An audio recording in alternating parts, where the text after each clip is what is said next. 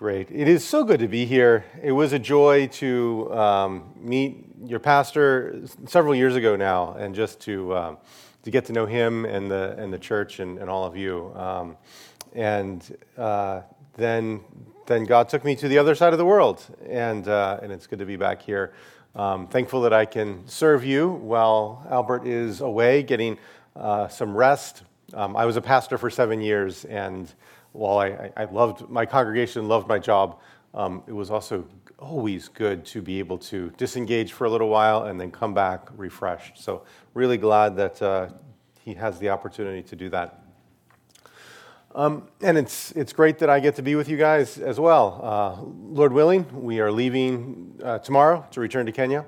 So please pray for us as um, we're now in the midst of packing all the suitcases. I think we'll leave with 15 or 16 suitcases, seven carry ons, five children. Um, all will go out of Dallas tomorrow, Lord willing. Um, so please pray for us as those final things are coming together, as well as some hard goodbyes as we're, we're saying goodbye to our families. Um, and it's a joy to be able to come and have this time focused on God's Word. So turn in your Bibles to Exodus chapter 34. This is one of my favorite passages, and I think it so clearly illustrates the gospel if we slow down and pay attention to what's going on here. Exodus 34, we're going to look at verses 29 to 35, though I will be sensitive to the broader context. This is a story within a larger story. So I'll read this passage, but we'll have to think of some other things that happened before and after. Exodus 34, verses 29 to 35. Um, let me read it for us. When, and then I'll read it and then pray. Um, when Moses came down from Mount Sinai with the two tablets of the testimony in his hand, as he came down from the mountain, Moses did not know that the skin of his face shone because he had been talking with God. Aaron and all the people of Israel saw Moses, and behold, the skin of his face shone, and they were afraid to come near him. But Moses called to them, and Aaron and all the leaders of the congregation returned to him, and Moses talked with them. Afterward, all the people of Israel came near, and he commanded them all the Lord had spoken with him on Mount Sinai. And when Moses had finished speaking with them, he put a veil over his face. Whenever Moses went in before the Lord to speak with him, he would remove the veil until he came out. And when he came out and told the people of Israel what he was commanded, the people of Israel would see the face of Moses, that the skin of Moses' face was shining, and Moses would put the veil over his face again until he went to speak with him. Let's pray. Our Lord, we come before you um, in need of your grace and in need of you to speak. You've spoken in your word, it is written, and you have asked, commanded even, that your church be gathered regularly to hear your word read and explained. And so we pray that as we do that, Christ would be real to us. Your Holy Spirit would come and, and make Christ known in our hearts. We would see the glory of God in the face of Christ. Lord, we pray that you would make us aware of our need of you as you make us aware of your provision of that need in Christ. Lord, convict us of our sin that we may appreciate more of the gospel. Lord, show us our need for guidance, for wisdom, for truth, for a perspective outside of ourselves as we see how that is met in Christ and in the community that Christ has established for us. Lord, we thank you for this church. Thank you for the pastor that you have called here. We pray for him that these next few weeks would be a time of uh, refreshing, would be a time to um, be uh, encouraged by you, and that he would um, would just continue in faithfulness here. We pray for the congregation that you would uh, grow them deeper in your word, deeper in the knowledge of your grace, and that they would continue to sing out joyfully to you who have saved them and who has called them to you. Lord, we thank you for your grace um, amongst the people here, and we pray it would continue. and Lord, we pray now that you would, you would open our ears to your word, you would uh, remove distractions, help us to uh, listen and internalize and live out what you have called us to in this passage. We pray this in Jesus' name. Amen. I want you to think of a time when you offended somebody in authority over you, and it was clearly your fault. The authority is rightfully upset at you. You've created a problem in the relationship. Maybe you tried to fix it, but for various reasons, you've only made it worse. What do you need to happen? Well, you need the person to come to you, right? You need them to speak graciously to you. You need them to, to initiate grace. I remember when I offended somebody in authority over me, it was my first few weeks in seminary, and there was this copy machine and it would frequently jam. And uh, there was a fellow student who was trying to print something, and it was kind of urgent. He needed it printed, and it kept jamming. And, you know, I had used copiers before, so I thought of myself as an expert, right? And, um, oh, I'll fix it for him. And um, if I'm honest, though, I was just trying to, you know, do something good so that people would like me. And I went way beyond what anybody without any real skills should do in fixing a copier. I started taking things apart and then I, I triggered something which created an explosion of ink all over me. And just then, the systematic prof- theology professor walked by and saw what I had done and was upset at me. And I apologized as much as I could and then got to class as quickly as possible, now covered with ink. I felt terrible. But before that day was over, the professor sought me out. Pretty easy to find me. I'm the guy now with you know, black all over his shirt. And he spoke to me, and he assured me that it would be okay. He told me he was glad I was there, and he looked forward to having me in his classes. He was kind and gracious. I left school that day feeling really stupid, not only because I had ruined a good shirt, but also grateful that he had taken the time to come and find me and graciously restored the relationship that I had foolishly, in a sense, broken. Now, I share that story because it's a faint analogy. And let me emphasize its faintness, its, its remoteness, but, but nevertheless, somewhat of an analogy for what's going on in this passage.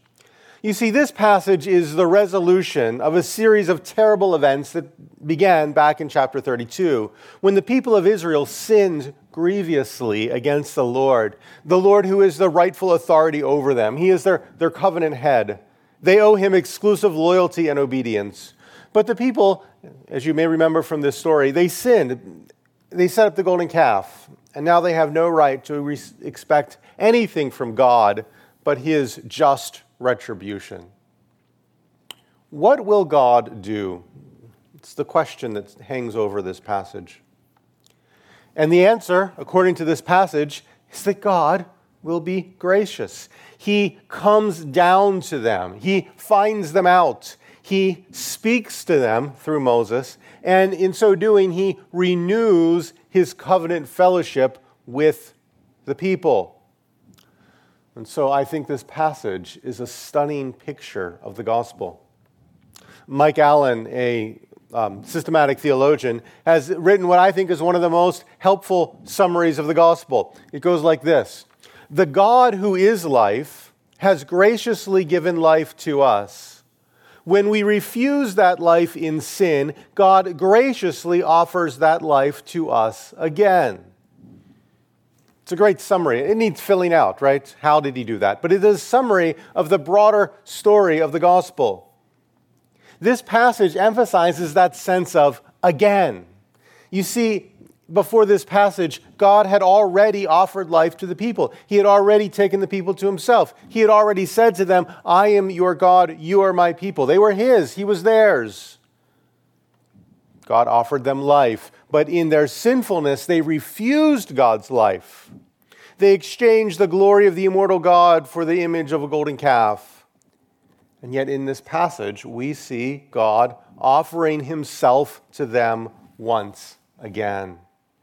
I think we see the gospel in this passage in three ways. First, we see in verse 29 to 30 that God comes down. Second, we see in verses 31 to 33 that God speaks. This is the renewing of the covenant, the regiving of the covenant. And then verse, uh, thir- verses 34 to 35, we see that God is present. God comes down, God speaks, and God is present. Those aspects of the gospel we see illustrated here. First, we see the gospel in the way that God comes down. And he comes down to the people through Moses. Notice there in verse 29 that it says twice that Moses came down. When Moses came down from, the mount, from Mount Sinai with the two tablets of testimony in his hand, as he came down from the mountain. Notice that emphasis. He's coming down. And if you think more broadly in the book of Exodus, that phrase coming down has weight to it. It has meaning to it. Because in the very beginning of the book of Exodus, it says that God came down and he saw their afflictions. And how did God come down here in, in this passage? Well, he comes down through Moses. Um, remember, in the very beginning, God's God's presence is, is in the book of Exodus is tied to Moses. So, so how did God come down to be with the people in the very beginning? Well, by calling Moses to himself, right? Remember, Moses, when he sees the burning bush, asks the question, Who am I that I should go before Pharaoh? And God says to Moses, I am with you. God is with Moses. So, where Moses is, God's powerful presence is also there too. And Moses, as we know, does extraordinary things that he could only do because God is with him. And so when Moses comes down from the mountain here in this passage with the two tablets of testimony in his hand, when he comes down from the mountain, God is coming down to be with the people. And this reveals the gospel because he is coming down to be with the people even though they had sinned and broken the relationship with God, broken the covenant. You've got to understand that Moses coming down from the mountain was, a, was an issue. Earlier in chapter 32, the people thought Moses was taking too long in the mountain. He'll never come down, they said. And so they said to Moses, Make us a golden calf because, quote, as for this Moses, we don't know what happened to him. And then, of course, if you know the story, God does send Moses down. He sends Moses down in judgment. And Moses breaks the, the, the Ten Commandments. He breaks the stones, not just as an act of anger, but as a way of showing the people, you broke the covenant. And then Moses goes back up on the mountain, and the people don't know what will happen to them. And then God sends Moses down again, not in wrath, not in judgment, but in grace, to restore the people to himself. When we refuse God's life in sin, he offers it to us once again. It's a picture of the gospel as Moses comes down with God's presence to be with the people, even though they have sinned against God. And notice the sign of God's presence that he gives. Uh, verse 29 ends this way it says, Moses did not know that the skin of his face shone because he had been talking with God. I wonder what that experience was like. How, how did they tell Moses, you know, Moses, your face is shining? Like he didn't know this. And, and he sees them and they presumably alert him to that fact. But clearly, um, this, is a, this is a sign of God's presence. To understand this, we have to go back to chapter 33, where God, at one point, threatens to send the people to the promised land because he had promised that, but not go with them. And he says, My f- presence, literally in Hebrew, my face will not go with you, lest I destroy you on the way. So they'll get the promised land without God's presence, without God's face. And the people take this to be a disastrous word. That is, the people don't want the promised land if God is not there. By the way, a question we might ask ourselves is would we want heaven if God was not there? Anyway, now Moses is coming down and the skin of his face is shining with the glory of God, and that is to tell the people, no, God's face, God's presence is with you. He will not send you to the promised land without himself going there too. Of course, God's presence makes them feel uncomfortable. Verse 30 says that they are afraid, which is the same response they have when they are at the Mount, uh, Mount Sinai and they see the glory. They are afraid. We ought to have a sense of fear in the presence of God. John Murray put it so well when he said, It is the height of stupidity and irreverence not to be afraid when there is every reason to be afraid. God's presence is a weighty thing, it is not to be trifled with. But this is a clear sign that God has come down to be with them. His glory, while mighty and terrifying, is also the assurance that He is truly with them. God's presence, God's face will continue with the people, even though they are a sinful people. As I pondered this passage, one of the things I found so interesting is that Moses' face did not shine the first time he had came down from the mountain when he comes down in judgment, when God sends them sends Moses down because the people had sinned with the golden calf. Moses' face does not shine then. So it's not the case that his face shines automatically when he's been talking with God. And I thought to myself, if I were God, I would have made Moses' face shine the first time he came down from the mountain in judgment. I would have been like, oh, You made a golden calf instead of waiting for my prophet? Well, take this. Be scared. But God is not like me. Good thing, too. He doesn't use the sign of his presence to scare the people into submission, but he uses the sign of his presence, a weighty thing that it is, to assure the people of his love, of his covenantal fidelity to them, his loving kindness. Think about it. This visible display of God's presence, Moses' shining face, occurs after God has forgiven the people. It is the assurance that they really are God's people. And notice that it's not for Moses' sake, because Moses didn't even know that it was happening. Right? Verse 29 Moses did not know that the skin of his face was shining. God has given Moses many signs to assure him of his presence, right? Earlier, God, Moses says, Let me see your face. And, and, God, and God says, Well, you can see the, the afterglow of my glory. But, but this sign is for the people. This sign is to say that to people, Be comforted. I am with you. I am with you through Moses. And friends, this principle that the deepest revelation of God's presence is not to scare the people into obedience, but to assure them of his love, this principle is also what we see in the New Testament. This event here in Exodus 34 is referred to all over the place in the New Testament. We don't have time to look at every place, but one at least that we need to mention is 2 Corinthians chapter 3, where Paul talks about the glory of God in the face of Christ. The glory of God in the face of Moses is only a foretaste, a foreshadow of this ultimate glory in the face of Christ. And according to Paul, this glory in the face of Christ is something that God has shown in our hearts, so that we all, that is the church, with unveiled faces, are beholding the glory of the Lord.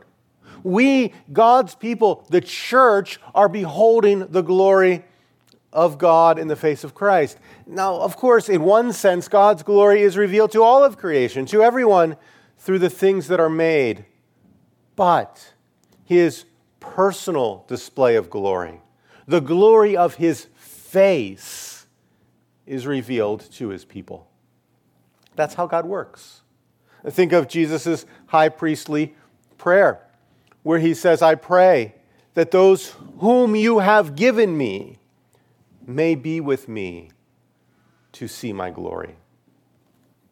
Friends, have you considered that God really wants to, his people to know him?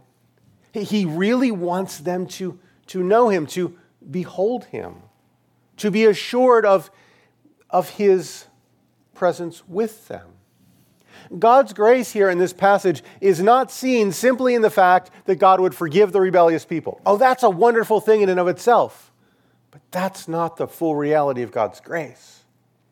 His grace here is seen in that having forgiven them, he then discloses himself to them.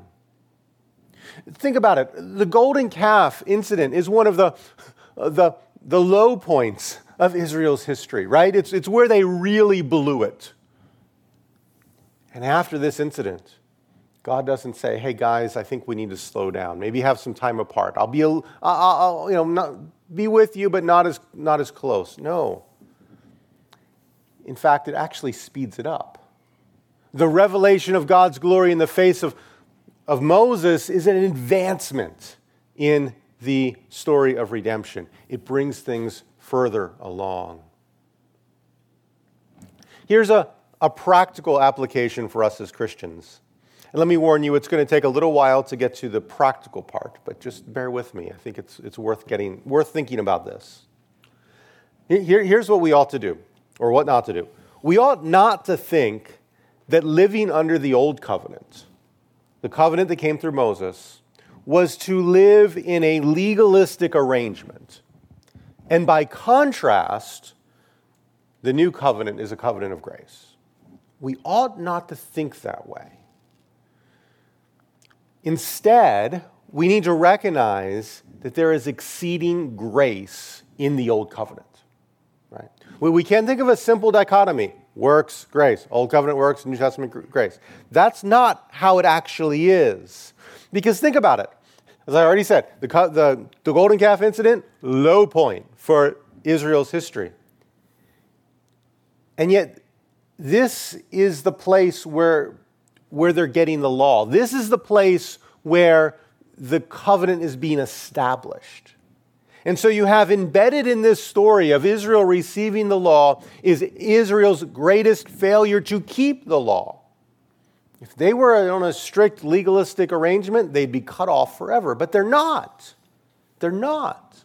Their relationship with God continues, and it doesn't just, just continue, it deepens.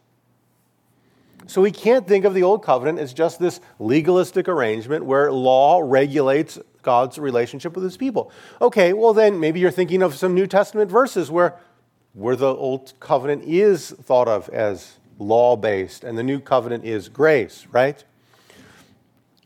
Well, if you read 2 Corinthians chapter 3, a passage that, as we've already said, draws on Exodus 34, it describes the covenant as law based only in comparison to the new. In 2 Corinthians 3:10, Paul says, "What once had glory has come to have no glory at all because of the glory that has surpassed it." He's talking there about how the new covenant surpasses the old.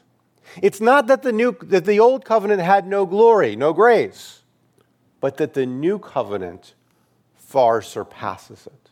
Make sense? Only compared to the new covenant does the old covenant seem lacking grace. Because the new covenant has such lavish grace, such superabundance of grace. Okay, now why is that a practical application? Well, because it will help you understand the gracious nature of the new covenant all the more. Here's where we can go wrong.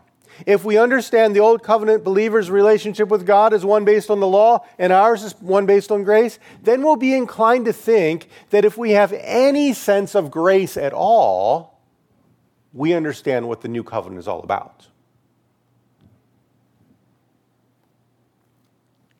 If we have any sense of God's grace, then we think, I'm not living the Christian life as though I were under the old covenant. I understand the new covenant. But see, the real situation is there was abundant grace in the old covenant. So if you see abundant, substantial grace in the old covenant, then that forces you to see much more grace in the new covenant. Does that make sense? And Paul points to the way this works in the way that he talks, sees how Moses had to put a veil over his face. And we can gaze um, Paul says here, Moses would put a veil over his face so that Israel, the Israelites might not gaze at what was at the outcome of what was being brought to an end. They could not look in Moses' face with and see the glory um, without eventually having to stop. But then Paul says, We all, with unveiled faces, are beholding the glory of the Lord. Our access, see, see, under the old covenant, they saw God's glory, but our access to God's glory is much greater. We can gaze into the face of Christ. One of my theological heroes is a 17th century pastor named Walter Marshall. And it's interesting, he spent most of his Christian life actually uh, failing to understand the gracious nature of the new covenant, thinking that if there was any grace at all, he understood the meaning of the new covenant. And, and he struggled. But then there was a pastor friend that talked with him and pointed out that his greatest sin was the sin of unbelief. In other words, he was a far worse sinner than he realized but that helped him see that God's grace was far deeper than he realized. And then he read the Bible with fresh eyes and wrote this amazing book on the way in which God's grace changes us. So, question for you to consider then is Does your experience of God's grace far and exceed the grace that came to God through Moses? You've got to see in this passage, there's abundant grace that came to, God, to the people through Moses. And if your experience of God's grace does not exceed that, then be like that pastor, Walter Marshall, who did not give up, but pursued a deeper understanding of God's grace more and more. But not only that, not only do we see the gospel in the fact that God comes down, we also see the gospel in that God speaks. Here's point number two. Notice in this passage how important it is that God speaks. Verse 31 Moses called to Aaron and the leaders and talked with them. Of course, Moses is talking to them about what God had said. Verse 32 All the people came near, and Moses commanded them. What did he command them? All that the Lord had spoken to him. Verse 33 when Moses finished speaking with them, he put a veil over his face. And also, if we go back to verse 28, we see that Moses is giving the Ten Commandments, but literally in Hebrew it says the ten words. And those words he then brings down to the people. Emphasis in this passage then on speaking. Why? Well, quite simply this God is pursuing a relationship with his people. That's what the book of Exodus is all about. And a relationship requires words, right? I mean, the glorious display of God in the face of Moses is significant, but it's not enough. On its own, the people are just going to run away. They need to understand what it means. They need to know that this means God is coming to be with them. And for that, they need words. And they need to know how to respond. And for that, they need words. And God has given words through Moses. Note the pattern here. God speaks to Moses. Right? God speaks to Moses. Then Moses turns around and speaks to the people. That's, that's what he's doing as a mediator of God. He's bringing the word of God to the people. And the people's relationship with God is regulated through, this, through these words, through this covenant. The people's relationship with God has a shape to it. There is a way of relating to God that God spells out for the people in the written covenant. God has promised to be their God, and that means certain things for them. And God has made them into his people, and that obligates them to live in certain ways. This is spelled out in the covenant. And this is why we are to be a people who give ourselves to words. That's why we disciple ourselves, discipline ourselves to listen to sermons. That's why, insofar as it is possible, we read our Bibles. We want to know what God has said, what God has spoken. Our relationship with God is not merely words, as though being educated were the same thing as being godly, but it does require words. Notice something else that I had missed before I studied this passage, and that is that when Moses speaks to them, they see his shining face. They see the glory of God in his shining face, I should say. For some reason, I had thought that Moses would always speak behind the veil. But the text actually goes out of its way to say the opposite. When Moses speaks, they see the glory. What does that mean? It means that the law comes to the people at the same time that God is letting the people in on his glory. The requirement for how to live comes at the same time God is saying, I really want you to know me. There's no dichotomy, no separation, no opposition between holy living on the one hand and Christian experience on the other. This connection between words and seeing the glory of God is also uh, brought to us in the New Testament in the book of Hebrews, chapter 1, which is probably another allusion to Exodus 34. Hebrews chapter 1 says, In many times and in many ways, God has spoken to the fathers by the prophets. And prophets there is kind of um, pointing to Moses, particularly. God has spoken through the prophets, but in these last days, He has spoken to us in His Son. He is speaking in His Son. Now, who is the Son? Well, the very next verse, He is the radiance of the glory of God. He is the radiance. He shines forth the glory of God. And He has spoken. He is the speaking radiance of God. That's what Moses was a picture of, a shadow of, and that's who Jesus is for real. You could ask Albert what he thinks of this, but I think that it would be kind of cool if, you know, preachers got up and their face shone, right? You know, take off the veil and boom. If somebody's fallen asleep, you just turn to them and it's like an interrogation room. There'd be a kind of power in that, right? But you know, we have something better. The gospel that we preach reveals the glory of God in the face of Christ. Jesus is the radiance of the glory of God, and he is revealed in the words of the gospel. When you hear the gospel, you're seeing the glory of God in the face of Christ. And therefore, you must listen you must, as the author of Hebrews goes on to say, pay more careful attention to what you have heard. Faith comes by hearing. And as we respond in faith to this word, we are brought in. As we listen by faith, we are included in this display of God's glory. Um, in Exodus 34, if you look at verse 32, there's this interesting word for how Moses relays the commands to the people. It says in English, Moses commanded the people, all that the Lord had spoken.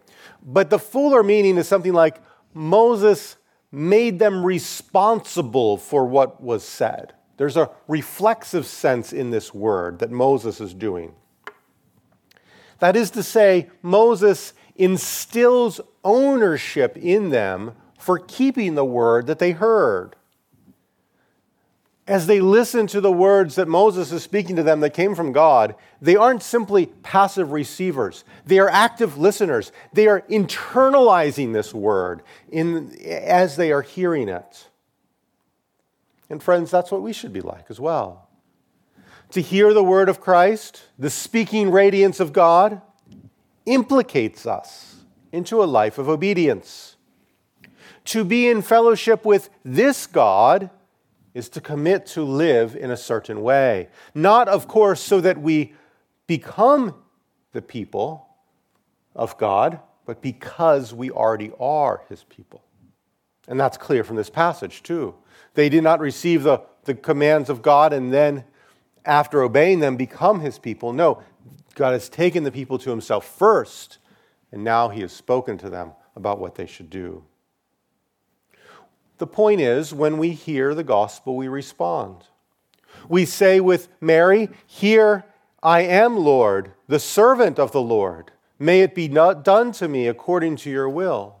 We, as Paul says, present ourselves to God as those who are alive from the dead. We wake up. As Paul says in Ephesians, awake, O sleeper, arise from the dead, and Christ will shine upon you. Paul reflects on the Christian meaning of Exodus 34 when he says, We all, with unveiled faces, beholding the glory of God, are being transformed from one degree of glory to another. When we hear, we also see. And when we see, we are being changed.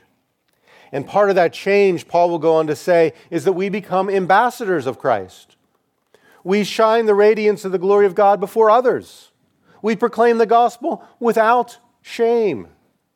Paul says, I am not ashamed of the gospel, for it is the power of God for salvation for everyone who believes. We see the gospel here in that God comes down and then that God speaks. Finally, we see the gospel in God's abiding presence with the people. We see this in verses 34 and 35. Now, if you notice those verses, if you look at those verses, you'll notice that they stand out because they're not really part of the story. They stand out grammatically because they're not really part of the story. Instead, these verses tell us aspects of the story that became a continual reality. No, notice verses, thir- look at verse 34. Whenever Moses went before the Lord, he would remove the veil, and the Lord would speak to him, and he would speak to the people. This isn't part of that story. It's telling us what happened continually after the story. Why is he doing that? Why does the narrator, presumably Moses himself, want to tell us how this story triggered something that has always been happening? Well, I think that if you look at the book of Exodus, the answer is because the author, ultimately the Holy Spirit, wants us to see continuity between this story and what comes next. And what comes next is the building of the tabernacle. The tabernacle is the place where God's glory comes to dwell amidst the people. And I think what's going on here is that the skin on Moses' face shining is a picture of the glory of the Lord that they will see in the tabernacle. Flip over a few pages with me in Exodus to look at chapter 34 and look at verse 36. Here we see how the book of Exodus ends with another continuing reality. 30, verse 36 says, Throughout all their journey, whenever the cloud was taken up from over the tabernacle, the people of the Lord, sorry, the people of Israel would set out. So something continually happening. And then skip down to verse 38. For the cloud of the Lord was on the tabernacle by day, and fire was in it by night in the sight of all the house of Israel throughout all their journey. Now, to see the continuity between Moses' face and this, this other continuing reality, you've got to kind of visualize what was going on here. At night, the Lord manifests himself as fire inside the tabernacle and through the through the curtains of the through, through the sides of that tent the tabernacle is a tent through the sides of that tent the people can see the fire thus they see the glory of god radiating through the tabernacle. The tabernacle is another visual display of the glory of God. And like Moses' shining face, it affirms for the people that God is present with them. Now, there's another similarity between Moses and the tabernacle, and that is that the tabernacle, as I said, it's a tent. That tent is made of skin. If you read the rest of Exodus, it's very clear goat skin, ram skin. The tabernacle is made of skin. Did you notice in chapter 34? It's very specific that it was the skin of Moses' face that was shining. It mentions his skin in verse 29, 30, and 34. It never just says his, his face was shining, it says the skin on his face was shining. In both Moses and the tabernacle, God's glory is seen through skin. Why do you think God did it that way? Why do you suppose that when God wanted to introduce this special building, because the book of Exodus really is leading up to the tabernacle, the place where God's presence is going to be, is going to dwell, in order to get to that place, that building, he first introduced a person who would prefigure that building. Why did God do it that way? Why does he go from a person to a building? Maybe because the ultimate goal is to replace the building with a person. Another allusion to Exodus 34 is John 1:14, which you could translate this way The Word has become flesh and tabernacled among us, and we have beheld his glory. To tabernacle is to come and dwell with, to, to be with. The eternal Word of God, the second person of the Trinity, the Son, became flesh, became skin, and tabernacled on earth. And why did he do that? Well, as the text says, and we have beheld his glory. We see the glory of God through the flesh of Jesus. Jesus is the true and better tabernacle. Jesus is the glory of God manifested here on earth through flesh, through skin. Okay, so some interesting biblical theology on skin, but what does that tell us? Well, think about it this way, friends. The fact that God reveals his glory to us through skin means that he really reveals his glory to us. Think about where you'd be in life without your skin. Not a pretty picture, is it? Think about how important skin is for human experience. The mother tenderly nursing her baby, the intimacy of a husband and wife's embrace, the, the firm handshake or comforting hug of a friend. Our skin is so important to our human existence. And the fact that God reveals himself to us through skin means that he really reveals himself to us. God accommodates himself to our mode of existence. He truly comes to be with us. But not only that, skin, flesh, is also our vulnerability, isn't it? It means a weakness, a susceptibility to suffering, and even death. Think of the animal skins that Adam and Eve were given after they were expelled from the garden. Those skins prefigured the skins of the tabernacle. And for both that, those skins for Adam and Eve and the tabernacle, animals had to die. And Moses in this text offers to die for the people. He says, God, if you're going to kill the people, take me too. But Jesus actually dies. The Word of God became flesh and tabernacled among us, and then his flesh was pierced, the skin of his hands and feet and his side were pierced. He bled, he died. But he did not stay dead. God raised his body and gave him new flesh a new body, and he is the first fruits of all those who will believe in him. We too will be given new flesh, so that we can say with Job, After my skin is thus destroyed, in my flesh I will see the Lord. Notice how, from beginning to end, skin is part of the way that God reveals himself to us. He reveals himself to us through skin, to people who are in skin. And the fact that the glory of God comes to us in skin means that it really comes to us. There are so many more things we could say about this passage, but I want to take you to one more place that a New Testament writer draws on Exodus 34 to describe a continuing reality. And this one is at the very end of the Bible.